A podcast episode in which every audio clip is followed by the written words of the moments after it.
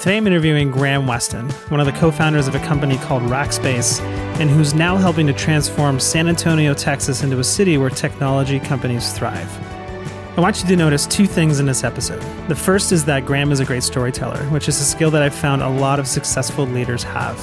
Make sure not to miss the one about how one of his first business partners pulled a gun on him in a meeting, a six shooter to be precise. The second thing I've noticed about Graham is how fanatical he is about learning but also in the follow through and engagement to make sure the learning is understood and applied at scale. What's interesting to me is that Graham still operates that way today, even after he's become one of the most successful entrepreneurs on the planet. Finally, I can't introduce this episode without mentioning that Graham is one of the most down to earth and humble people I've ever met, which I think also explains why people are willing to follow him wherever he goes as a leader. You're listening to Action Path, hosted by Steve Cunningham. Hi, I'm Graham Weston, and I use the ideas in the ultimate question to build a billion dollars of value at Rackspace. Who are you and what do you do? I'm Graham Weston. I'm uh, one of the co founders of Rackspace uh, Hosting, and um, I'm the founder of Weston Ventures, which is a real estate a development company in, uh, in San Antonio, Texas.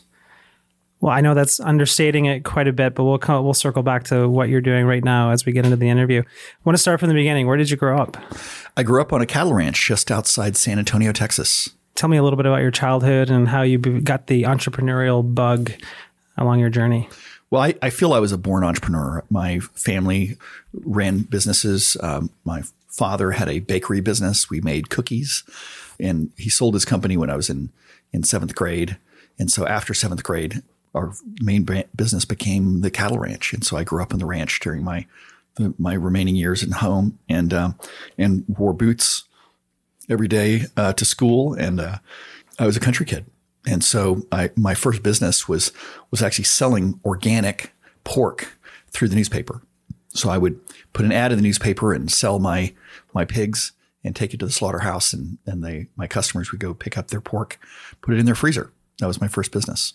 I think I read this on your website. What was the the motto or the the tagline for that the company? Oh, go hog wild, right? My uh, my classified ad, uh, which was one inch by two inches, um, said "Go hog wild, all organic pork."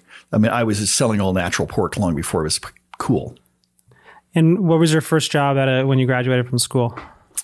Well, I, I really started my business, my first business, while I was uh, while I was still in school. I had a, a, a real estate uh, tax uh, advisory business that I started when I was still in college in my dorm room.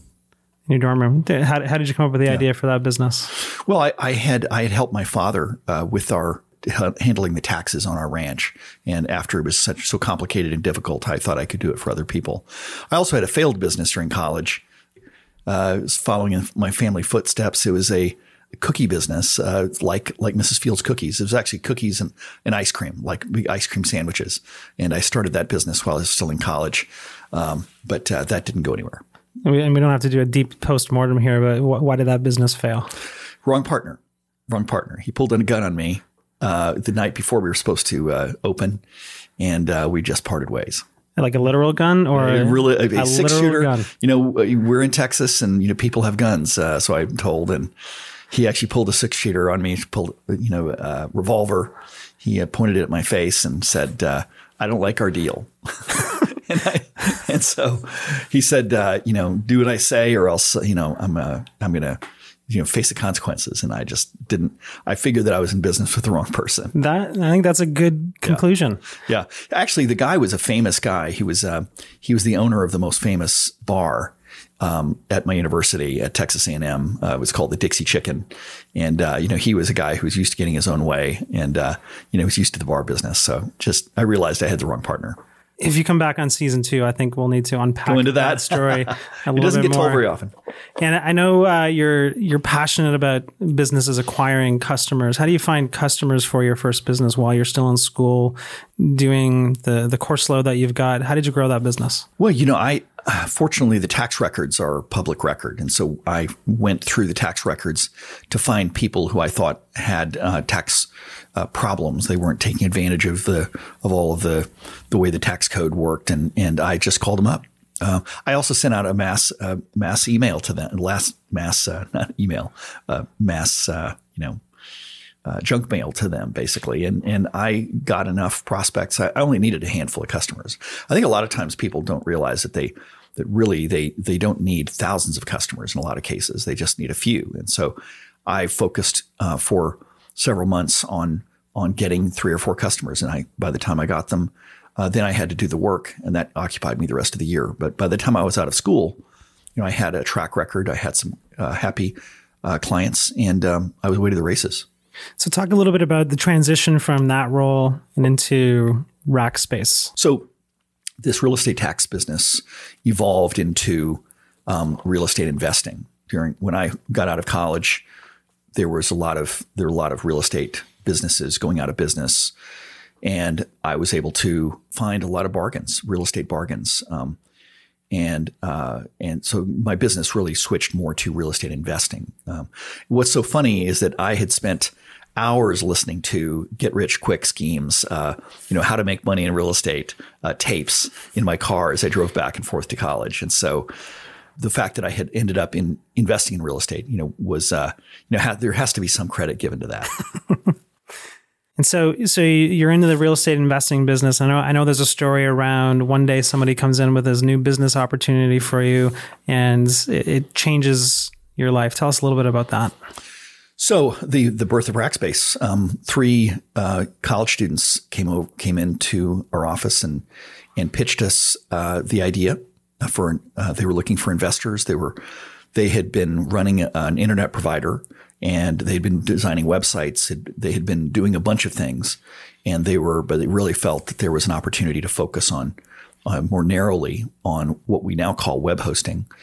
And um, you know, it sort of made immediate sense. Uh, my partner and I were looking for business opportunities at that time, and we didn't know anything about the internet, and uh, we were not technical people. Um, I mean, I used to say that you know I used to uh, I used to think a hard drive was taking my kids to West Texas. That's the that's my joke. But but I what happened was these these young young men came to meet with us, and we we actually spent six hours on a Saturday at a hamburger joint uh, talking about their idea. And it made total sense to us because it was a lot like real estate. We would go buy servers uh, and people would host their websites on them. And this just seemed very straightforward, didn't seem all that complicated. And and the founders uh, the founders were also they were convinced that we could do it without any people. They thought that we could have vendors put the servers online and that we wouldn't actually have to have any people. And that, that turned out to not be true. so, um, you know, in, so Rackspace today is, is nearly 6,000 employees.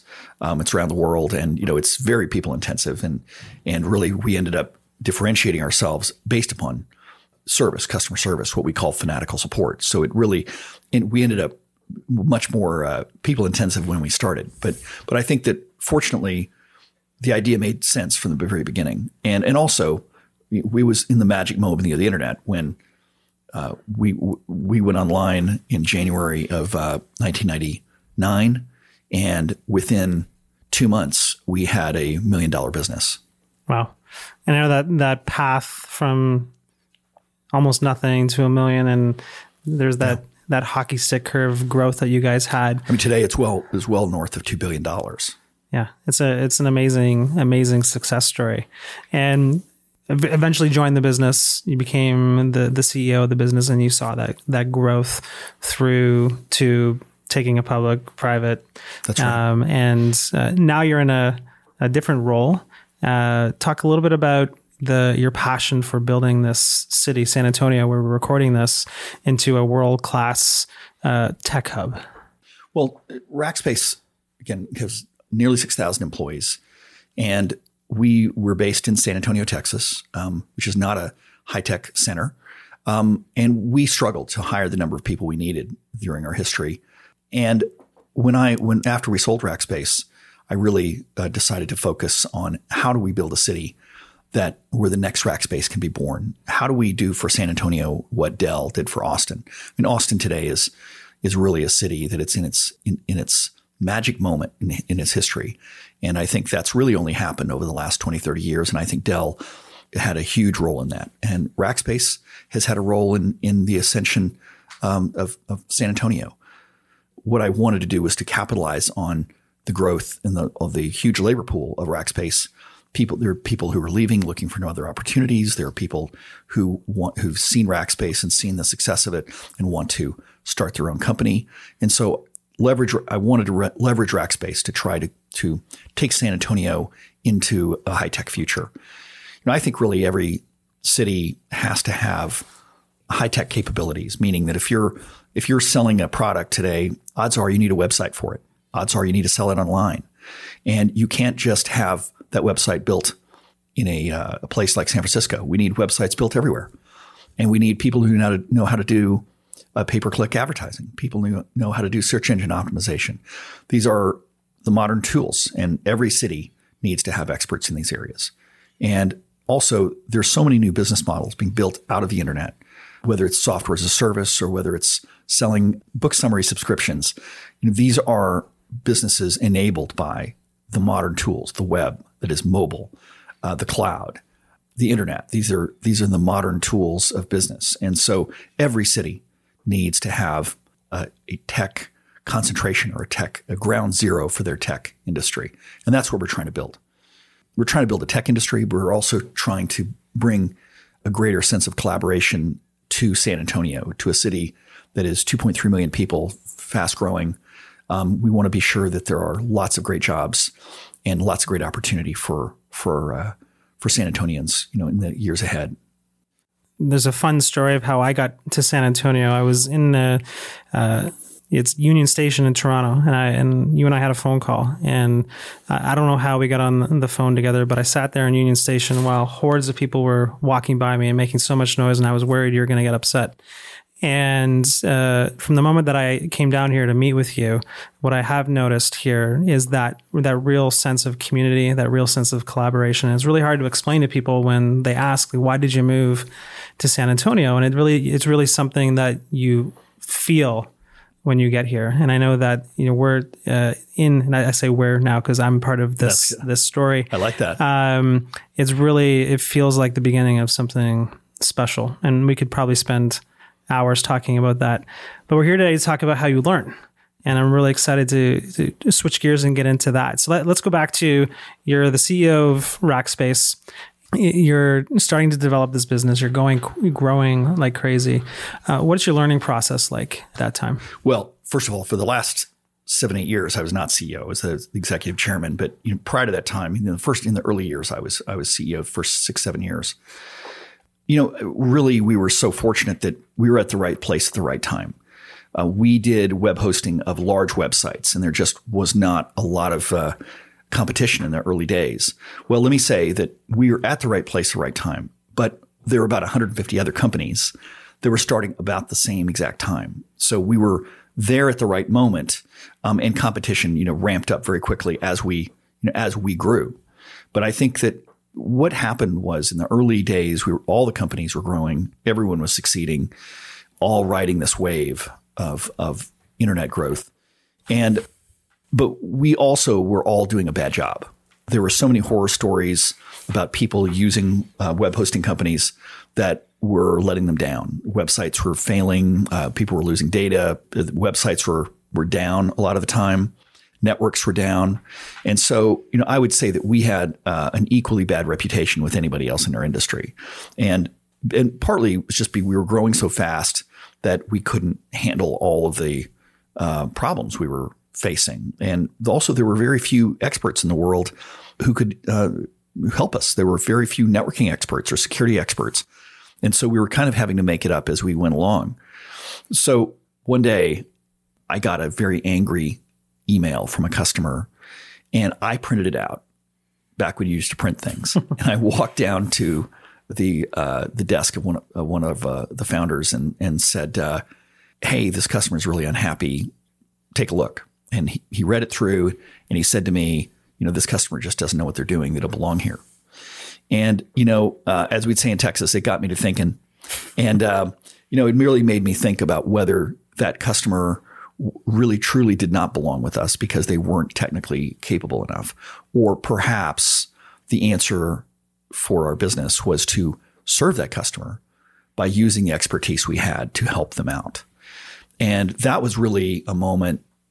It really is, to me, is the moment where I started to question our strategy. Remember, the founders promised us that there would be no people. Well, this really was the moment where I had to start questioning whether uh, the model that we had was the right one because we had so many angry customers and we were piling up angry customers um, every day. Uh, that is, we, in fact, if you called us, uh, we would get an autoresponder that that would say, you know, uh, we can't answer our, all of our voicemail, right? And then you'd email us and get an autoresponder that said, you know, we we don't we get too much email to respond to. So, you know, our customers would be in this in this jail that they couldn't get out of, and we were really probably no worse than anyone else, but we were pretty bad.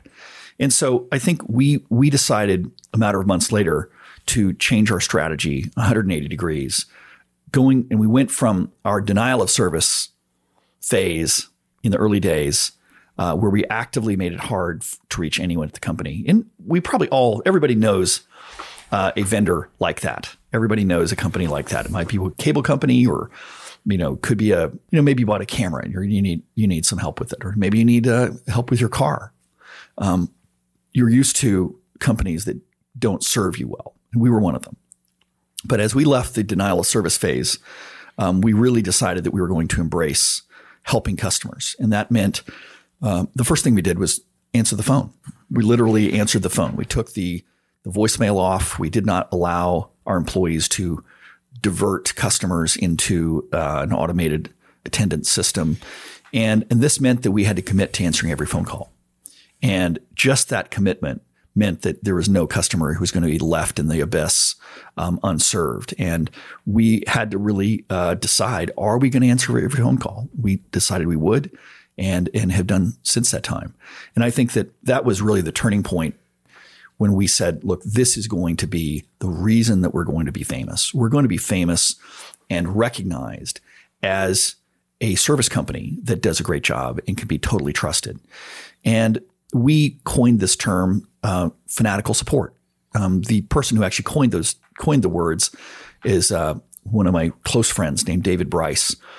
He's the father of fanatical support, and he actually said to our people uh, when we had maybe five or seven uh, total employees uh, in our support area. He said, Our support is going to be great. It's going to be fanatical. And put up this big banner on the wall that said, Rackspace gives fanatical support. And, and I really think that, that those words, the words fanatical support, are billion dollar words. I think that at least a billion dollars of the value of the company comes from that concept. And those two words are the perfect enunciation of the concept. Uh, what I don't even know what to call it. You know, the perfect expression of the concept.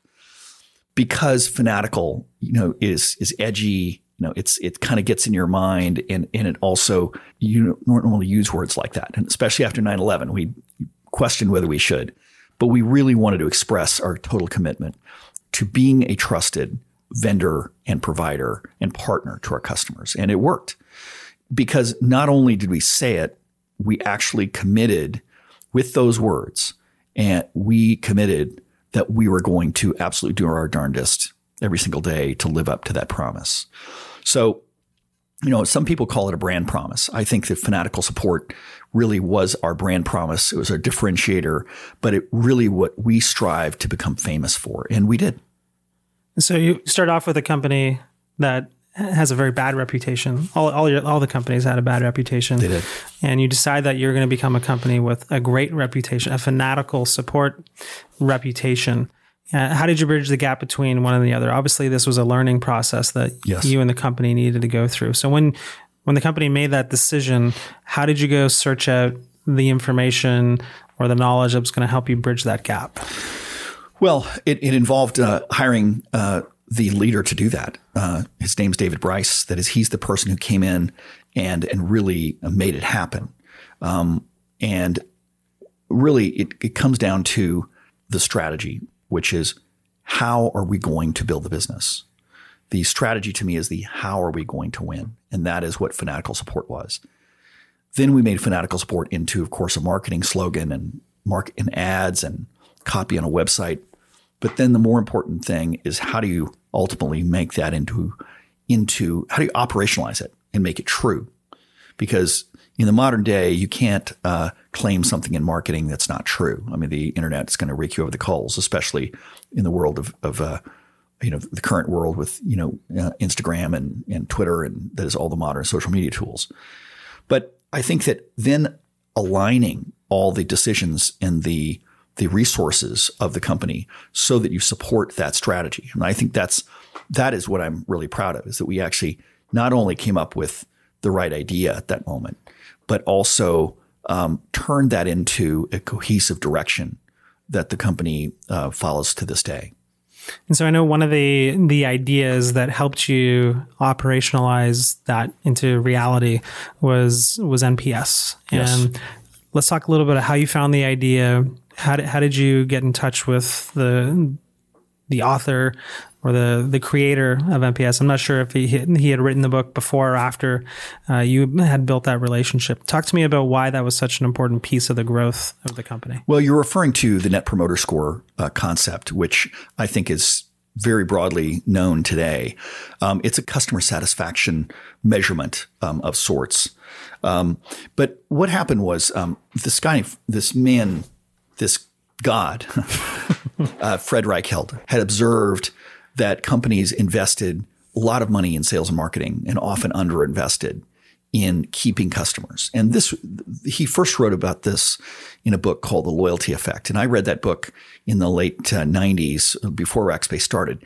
And it really, it was a book that, that went through the mathematical, uh, you know, analysis of look, if you keep customers, you know, if you keep a customer, it's better than having to acquire a customer, which, you know, seems logical. Um, but he really went into the the rationale on the argument around the notion that that you need that companies need to uh, they need to consider providing a good service to be part of their marketing and to have loyal customers. Um, that is a a bank that was had loyal customers would ultimately become more valuable and and make more money than banks that did not have loyal customers. I mean, it, again, it's so simple; it almost does not it's almost not worthy writing about. But I think that that book really hit me um, because it it said to me that if we can come up with an idea for a customer to serve a customer and actually pull it off, um, if we can come up with something the customer really values, and then actually deliver on it, that we will end up with a very loyal customer base. And this was even more so in the web hosting business because a customer who has a website will likely have one next year and the following year, and the following year. So loyalty in in the uh, in the web web hosting business meant you know mean meant a customer would stay with you for life. And because people don't really want to change hosts, if we just did a good job, our customers would stay for life. And so it was particularly relevant in a in a business where the customer was, you know, had the potential to stay for a long, long time.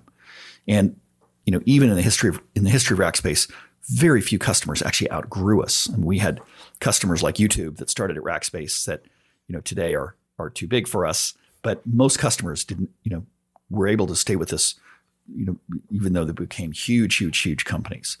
And so doing a good job really meant that we could enjoy their growth path. And so, uh, so number one idea that Fred Reichheld wrote about is that customers, companies that have loyal customers, are better off than companies that don't. Okay. And then, and I would say that, that those ideas were rattling around in my head in the early years of Rackspace. But then Fred Reichheld wrote a Harvard Business Review article that then became the book called The Ultimate Question. And that was a turning point to me because it gave a measurement or a metric for loyalty, reputation, and satisfaction. And he distilled it down to one question. You know, normal customer satisfaction surveys would have 20 questions, 100 questions. They would ask you lots of different dimensions of, of uh, satisfaction, and those can be useful. But the more, but he said that there's really one question that you need to ask that's more important than all of them, which is would you recommend this service to a friend who needed to buy this service? And this meant that the, you're asking your you're uh, you're asking whether the person is willing to put their reputation at stake and recommend the company. And and I think it it positions the question of satisfaction, distills it down to would you recommend this company to a friend? So the the Net Promoter Score is is a um, introduce the concept of a promoter. A promoter is someone who loves to talk about your business in a positive way. And it introduced the word detractor, meaning someone who actively badmouths your business. And when you subtract promoters from the detractors, you end up with a score, uh, a net promoter score. How many people are promoting your business?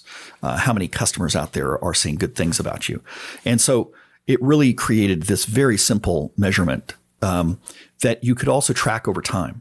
And you could start to use the net promoter score as a as a framework of thinking about how customers buy from you and what you do to satisfy them and what the moments of truth are. Because in every buying opportunity, uh, every buying process, you have you have moments that are more important than others. Um, and how do you ultimately get those moments right? How does a business go and study? How does a business study the entire uh, chain of of, uh, of the buying process and the the service process? How do you ultimately get the most critical things right? And and also there are some things that there's some things a customer can judge, some things can, customers can't judge. For example, um, if you hire a lawyer, you know you don't really know if the lawyer's any good technically, but you do know if they return your phone calls. So I would say to any lawyer, returning phone calls timely is really important. That's because that is one of the most important perce- uh, ways that your customer, or your client perceives whether you're a good lawyer or not. So the point of net promoter scores starts to give you this, this notion that we need to get those big interactions, the big part of the, of the, uh, the, of the service experience right. And, um, and also it enlisted every employee in the company to making that, making that number better and to ultimately rally around uh, succeeding with customers. So the net promoter score system is done on a scale of zero to 10. So it's possible to have a negative 100 score. It's possible to have a positive 100 score. A world class score is really above 50. Very few companies are above 50. Um, but it is also possible to have a negative score. We were talking earlier that um, uh, that Wells Fargo is one of those companies that had a good score a few years ago, and after their recent scandals, um, on, in one recent survey that I saw shows them having a negative score. So you know it means that at Wells Fargo, think about what that bad score does for them. It means their employees are less less proud of working there. Uh, their customers are less proud to be banking with them. You have when people are looking for a bank, they're less likely to to uh, get a good reference from an existing Wells Fargo customer. So you can see that all all these reputational and service aspects are affected um, by the the recent uh, Wells Fargo scandals, and of course, it's costing them you know billions of dollars. Yeah, you mentioned something a couple of minutes ago about the idea that it's almost not. It's so simple that it's almost not worth mentioning. And I, as you know, I've read almost all, of all of the books, and what I found is that the ideas that are the most important ones are usually too simple to be worth mentioning. And what I've found in successful people like yourself and the other people I've had the pleasure of connecting with is that the idea is the easy part. Yeah. The hard part is now I have the idea. What do I do with it? Yes. And how do I apply it? And how do I rally tens or hundreds or thousands of people around the idea? So I want to talk a little bit about your journey of actually getting this implemented at Rackspace. So take us back to you're you're in this role the company's growing quickly and you have this idea in your head that I want to start applying these ideas from Fred Reichheld into our business. What was the first thing you did to try to get that implemented at the company? Well, it, it is true that leadership ultimately decides what the ideas of the company are. And there are probably 50 great books on customer service. One of one of the most important books on customer service it was written by um, a professor at Texas A&M where I went to college named Leonard Berry. He's one of the most important customer service experts in the world, uh, in the academic world. You know, he we could have used his ideas. We could have used um, a number of different people's ideas, but I think deciding that you're going to uh, center, you know, when you can find an author that you're totally aligned with, um, that uh, that you can center your work around, you know, it meant that we gave the Harvard Business Review article to every to every employee, and we started talking about it, and we started to really engage in in the leadership process, which is the process of sharing ideas and getting people on board, and ultimately pulling all the activities of the company around a cohesive direction. Say, how do we all start rowing in the same direction? And so, I mean, I would say in the very beginning, it was about talking about what the Net Promoter Score was, putting together a PowerPoint that talked about why it was important, using examples day to day about how you know when this number goes up, we all you know that's where that's where raises come from. That's where our success comes from. That's why we're going to grow. It's also we also allowed us to talk about um, one of the most important things of any small business, which is customer acquisition cost. You know, what does it cost to acquire each new customer? You know, if if it costs you $100 to acquire a customer, you have to be charging a lot more than that if you're going to continue to grow. So the Net Promoter Score also helped helped us talk about how important marketing and messaging was, because the the words on the website um, were were important to align the customer's thinking around how should they decide what hosting company to use. So we were using the net promoter score idea to try to sell the customer that this is the way to think about their decision. So I would say all of those aspects had to be dealt with. Um, and uh, and using net promoter score meant that we were able to put a big number on the on the board that said this is the number we want. The higher it is, the better. How do we get that number up and enlist every employee, every teammate to to make that number go up and to ultimately help people understand that when we got a 10 out of 10, when we got a, when when a customer scored us as a 10 out of 10, that was greatness in our world. Not Albert Einstein greatness or not the kind of greatness like the Nobel Prize winner. I'm talking about the kind of greatness that you can bring in your own life at a human scale. The kind that you have with your family, the kind you have with your at your with your colleagues. That I'm talking about human level success, which is let's go out and do a good job, and our customers will recognize us, and we'll all go home feeling proud of what we've done. I'm talking about that's what Net Promoter Score did. It said it said doing a good job for our customers matters. And when our customer raves about us and they give us a 10 out of 10, that is greatness in our world. As you're rolling this idea out, did you have any resistance from the people who were currently at the, or that were then at the business? You know, I think by the time we rolled out Net Promoter Score, fanatical support was probably two years, uh, you know, uh, two years old. So we had already decided to change the strategy to follow the, you know, a high customer service, you know, uh, uh, model. I don't remember there being any pushback, but I, I know that there were people sitting with crossed arms thinking that this was the next, you know, fad of the moment. Um, because especially because it has this, this score uh, element of it. I think people were thinking it was going to blow over, which it never did. it never blew over. In fact, uh, we just got more committed to it because we deliberately went to a uh, went to Las Vegas to a conference where the founder of Net Promoter Score was speaking, and uh, we approached him afterwards. And um, actually, Verne Harnish, the founder of Gazelles, a, an important uh, seminar company, you know, Verne Harnish is a thought leader unto himself. I called up Verne and said, "Hey, would you mind making an introduction to Fred after he speaks?" And so we went up on stage to uh, to meet Fred, and we cornered him and said, "Fred, we want you on our board." And and he very kindly joined our board, first time ever, and he was on our board for eight, 10 years. So I would say our commitment to Net Promoter Score did nothing but go up, and uh, so we we I would say we we uh, took his ideas and used every drop of them. So it sounds like to me like you've got this idea, you're implementing it. Some of your employees like, nah, maybe this maybe this thing's gonna blow over because the boss usually comes in with yeah. a new idea every once in a while and they'll mostly blow over. But you, on the other hand, seem to double down on it, and you're hiring the the the architect of this idea to join your board. Did uh, did anybody drop off when they found out that you weren't going to give up? You were just doubling down, and how did that really uh, manifest itself into attracting the right people into the company to deploy that idea?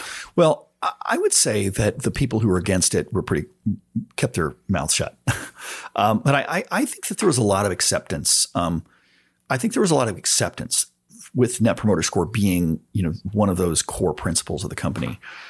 I think what became harder was how do you keep people um, when your score is already good, and our score was was was was pretty good. It was in the the 40s and 50s and early uh, in the low 60s, uh, whole history.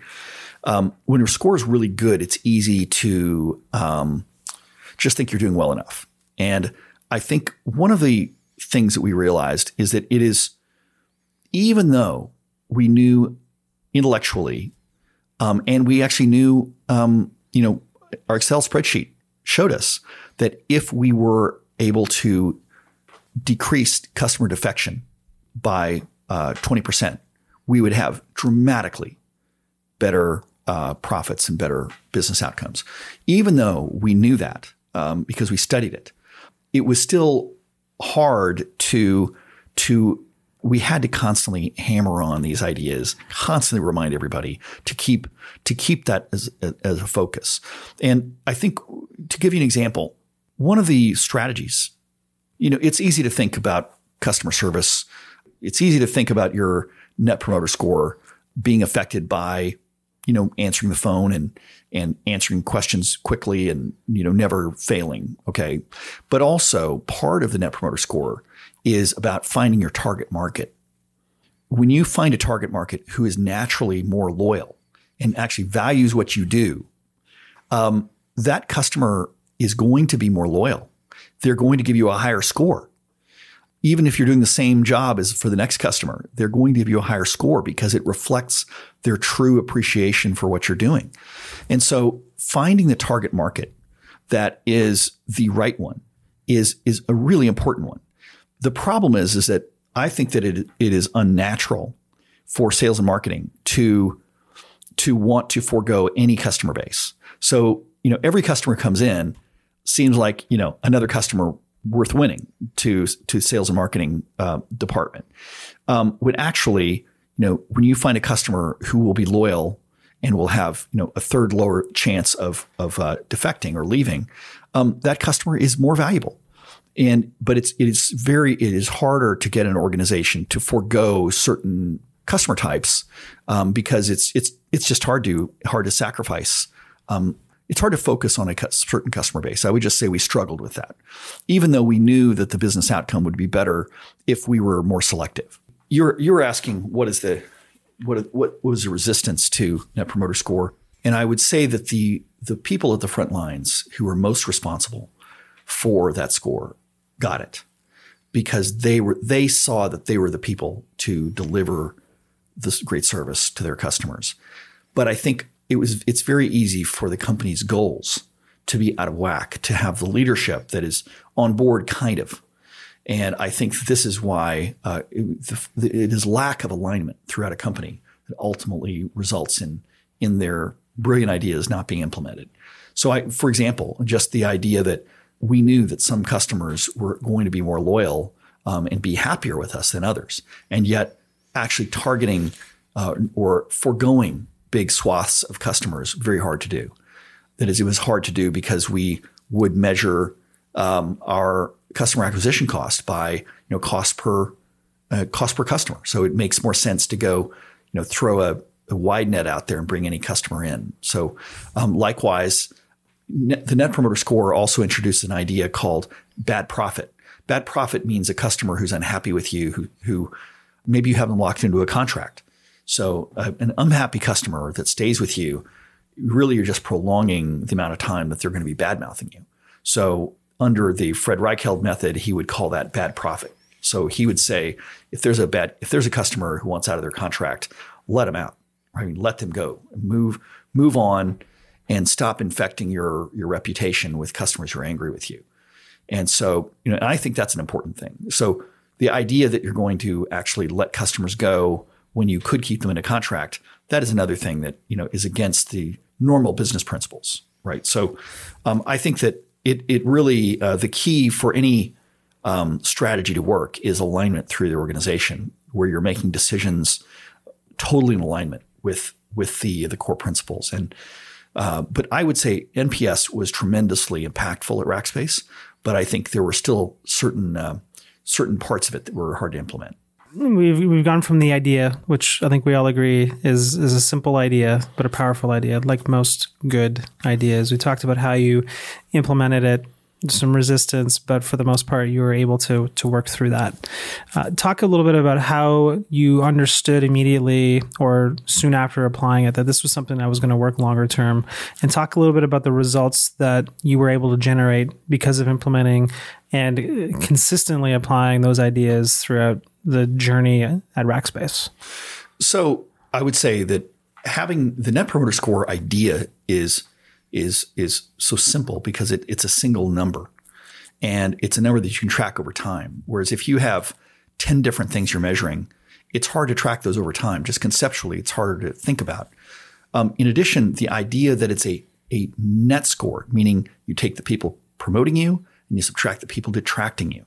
So you you can increase your score by creating more happy customers or by minimizing unhappy customers. So it sort of gives you the whole equation in one in one number, um, as well as it can be negative. So you you can have very wide variations between a team or between one type of customer and another. So it was very easy to understand and implement. That's what makes it so beautifully elegant. And I would say it's you know there are lots of critics of the Net Promoter Score as being too simplistic.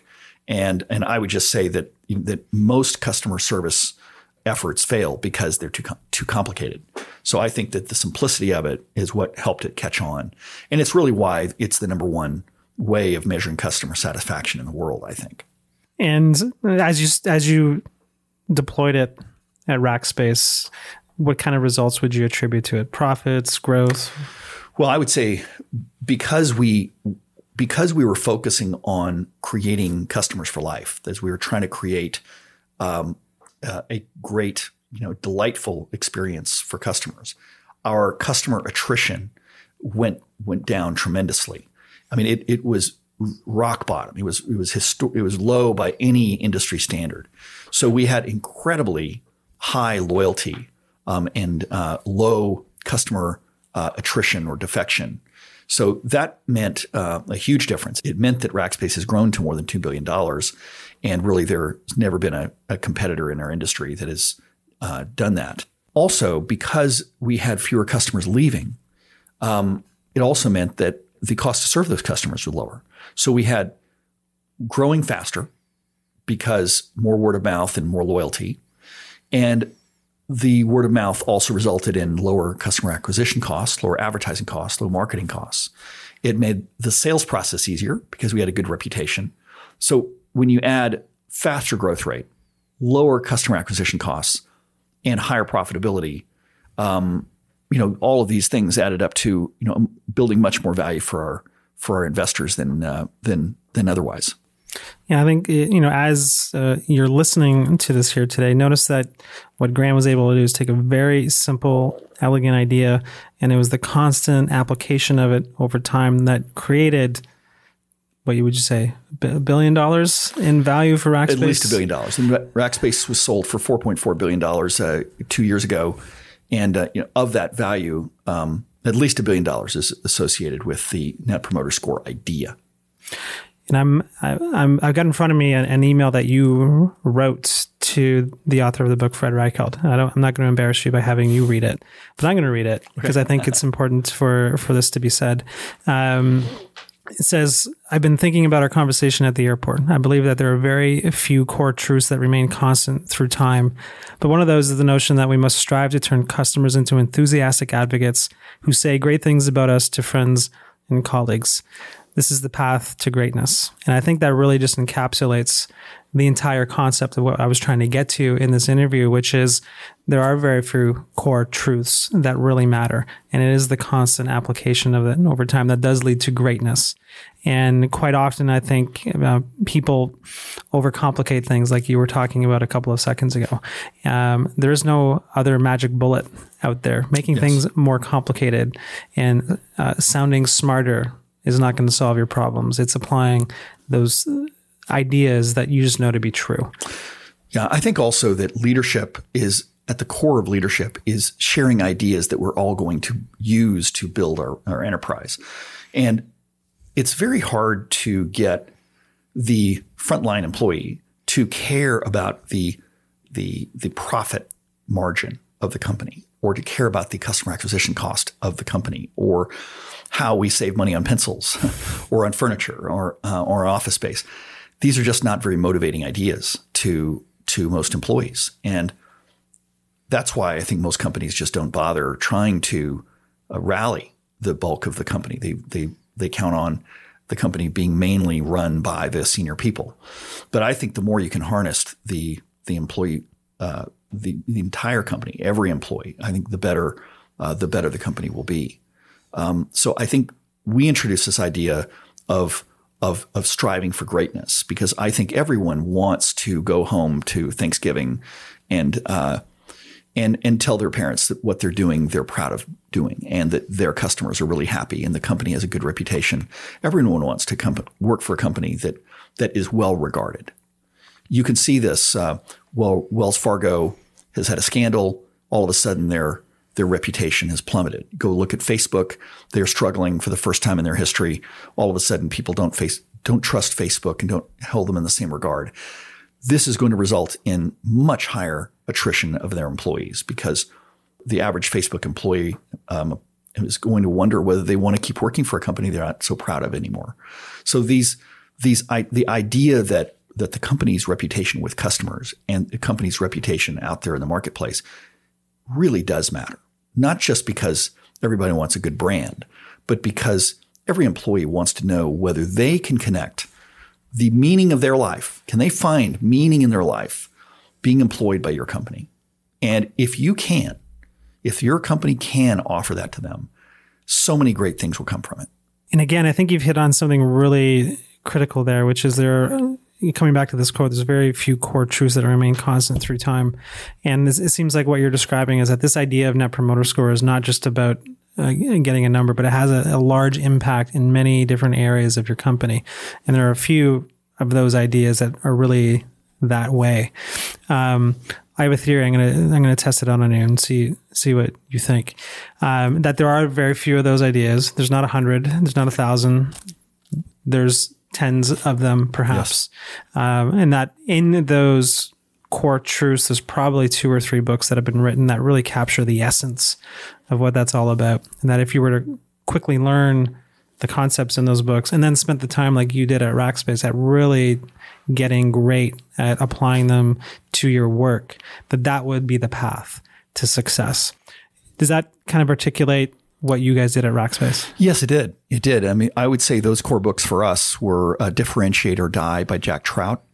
That is all about you know how do you be how can you be famous in the marketplace and how can you build positive perceptions and uh, meaning in through your marketing. Um, and the other book is is Now Discover Your Strengths by Marcus Buckingham, um, which is really all about how do we work, how do we use our natural talents and strengths to be as good as we can be. And and there are other books, but I think that those are the core three for us. So Graham, I want to thank you so much for being here. Uh, I know you've got to get moving. I think your son has been has been texting you furiously. Uh, we actually had to send a proof of life uh, photo to him to, to convince him that uh, he wasn't blowing him off. Um, it's been great talking to you, and uh, I hope to have you back on, and we'll talk about those other two books in the Thank future. You, Great to talk to you.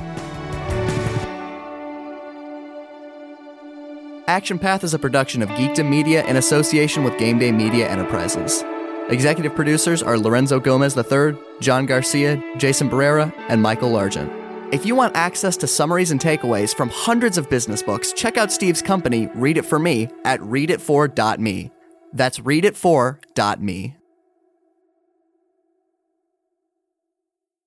This podcast is a part of the C Suite Radio Network. For more top business podcasts, visit c-suiteradio.com.